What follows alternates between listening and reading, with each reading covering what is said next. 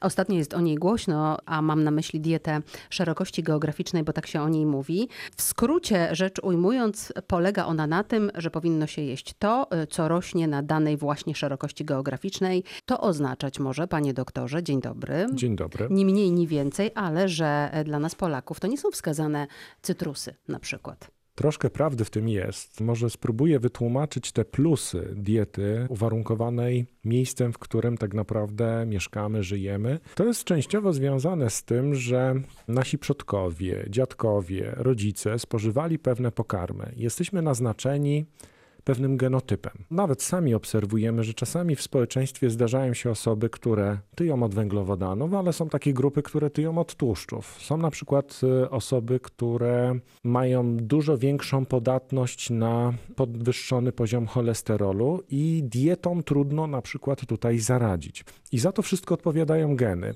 Nawet mamy taki dział w dietetyce, który się nazywa nutrigeomika który bada zależności pomiędzy genomem a to, w jaki sposób e, się odżywiamy. E, czyli w takim dużym uproszczeniu można sobie to wyobrazić w ten sposób, że geny uruchamiają pewne guziki, albo aktywują, e, albo wyłączają pewne procesy metaboliczne właśnie w powiązaniu naszego genotypu i jednocześnie tego, co spożywamy. I to oczywiście może prowadzić albo do dobrego stanu zdrowotnego, albo ewentualnie do chorób. Z racji tego, że nasi przodkowie spożywali pewne pokarmy, my jesteśmy naznaczeni określonymi określonym genomem i genami, które mogą nas predysponować do spożywania określonych pokarmów właśnie po to, żeby utrzymać dobry stan zdrowia. Ale jest jeszcze tutaj jeden taki element, który przemawia za tym, że powinniśmy głównie sięgać po te e, produkty, które są wytwarzane na lokalnym rynku, z tego względu, że zawężamy ten ciąg dystrybucyjny. Proszę zwrócić uwagę, że żeby produkt Ograniczamy do nas... Ograniczamy transport na przykład. Tak, żeby ten produkt do nas dotarł, to on musi być odpowiednio zabezpieczony. Te cytrusy wymienione muszą być pokryte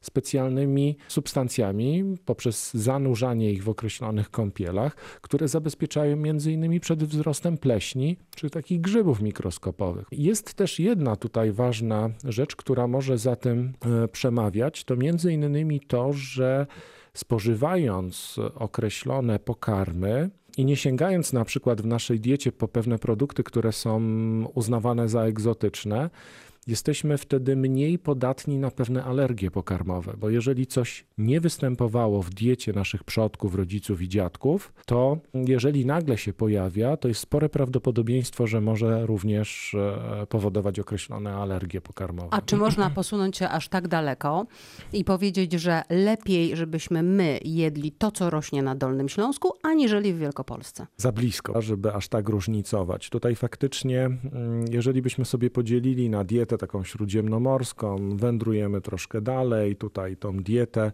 y, która funkcjonowała w obrębie krajów nizinnych typu Francja, Niemcy, Polska, prawda? I później przesuwamy się troszkę dalej już na północ, tam mamy kraje skandynawskie, to takie zróżnicowanie może coś wnieść. Natomiast jeżeli już byśmy różnicowali pomiędzy Wielkopolską, a na przykład Dolnym Śląskiem, no to trudno się tutaj dopatrywać pewnych różnic. To znaczy, y, można dojść do takiego wniosku, że jednak nie ta dieta, dieta śródziemnomorska jest dla nas najlepsza, tylko na przykład e, ta oparta na gołąbkach, rosole, barszczu ukraińskim.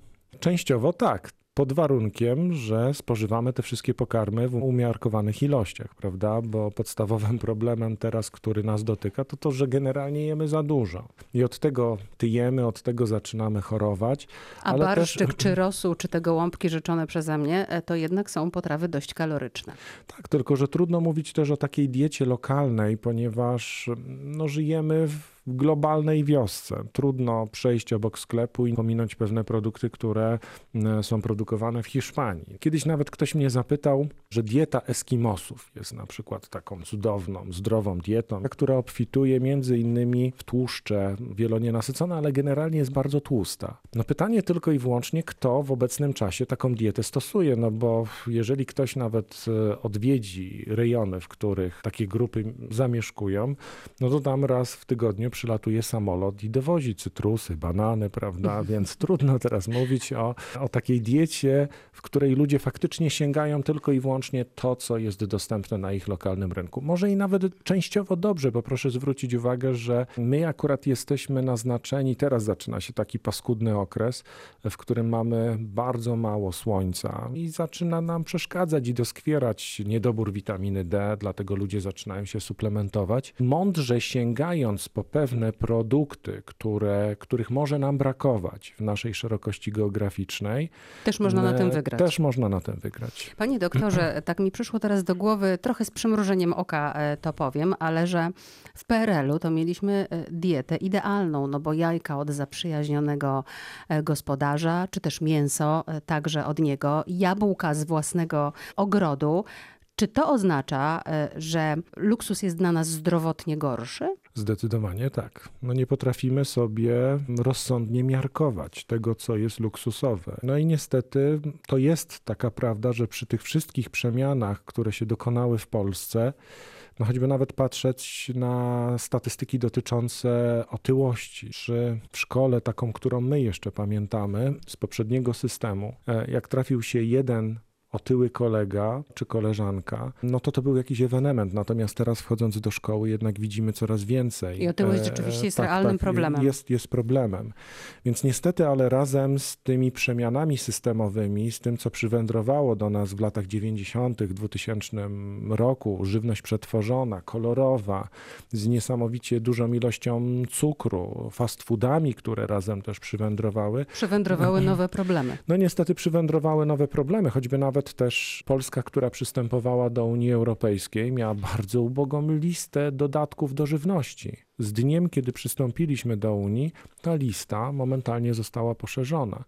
I to niestety też odbija się na naszym zdrowiu. Wracając do diety, która jest zależna od miejsca, w którym mieszkamy, czy ona oznacza również to, że powinniśmy jeść zgodnie na przykład z porami roku, czyli co innego jesienią, co innego wiosną? Ale tak się dzieje. To nie jest tak, że nasza dieta wygląda dokładnie tak samo w okresie letnim, wiosennym, czy takim późno jesiennym i zimowym, prawda? No ja do końca nie byłabym taka przekonana, bo jednak te sałatki, o których często się mówi, e, odchudzające, które pozwalają utrzymać dobrą e, sylwetkę, często nie tylko kobiety zresztą jedzą okrągły rok, nawet gdy za oknem trzaskające mrozy. No tylko, że przychodzi w pewnym momencie taki moment, nawet przy tych sałatkach, kiedy już człowieka tak przypili, że bardzo chętnie sięga po ten żurek, prawda? Albo grochową. Organizm się tak, domaga. domaga takiej bardziej zawiesistej zupy, ze względu na to, że to, co reguluje u nas głód, jednym z czynników, który też za to odpowiada, jest między innymi temperatura otoczenia. A jak się ma dieta szerokości geograficznej do zmian klimatycznych, które teraz y, obserwujemy już gołym okiem? Ja mówiłam wcześniej o trzaskającym mrozie, ale prawdę mówiąc takiego już nie pamiętam. Skoro mamy taką aurę, to zaczynamy żyć jak w Los Angeles i sięgamy właśnie po te cudowne sałaty, pomidorki koktajlowe, ale myślę, że tutaj organizm sam sobie to reguluje. Czyli my się przystosujemy do, e, do tych zmian klimatycznych. Tak, tak. Częściowo, częściowo tak. Chociaż nie wiem, czy wyobraża pani sobie Wigilię na przykład. Z sałatką śródziemnomorską. Nawet jeżeli pogoda na zewnątrz będzie, to usiądziemy do stołu wigilijnego na przykład z sałatą i pomidorkami koktajlowymi. No pani Kasiu, nie, więc tak całkiem serio, to organizm na pewno sam sobie będzie to częściowo regulował. Doktor Marek Szołtysik, dziękuję bardzo. Dziękuję również.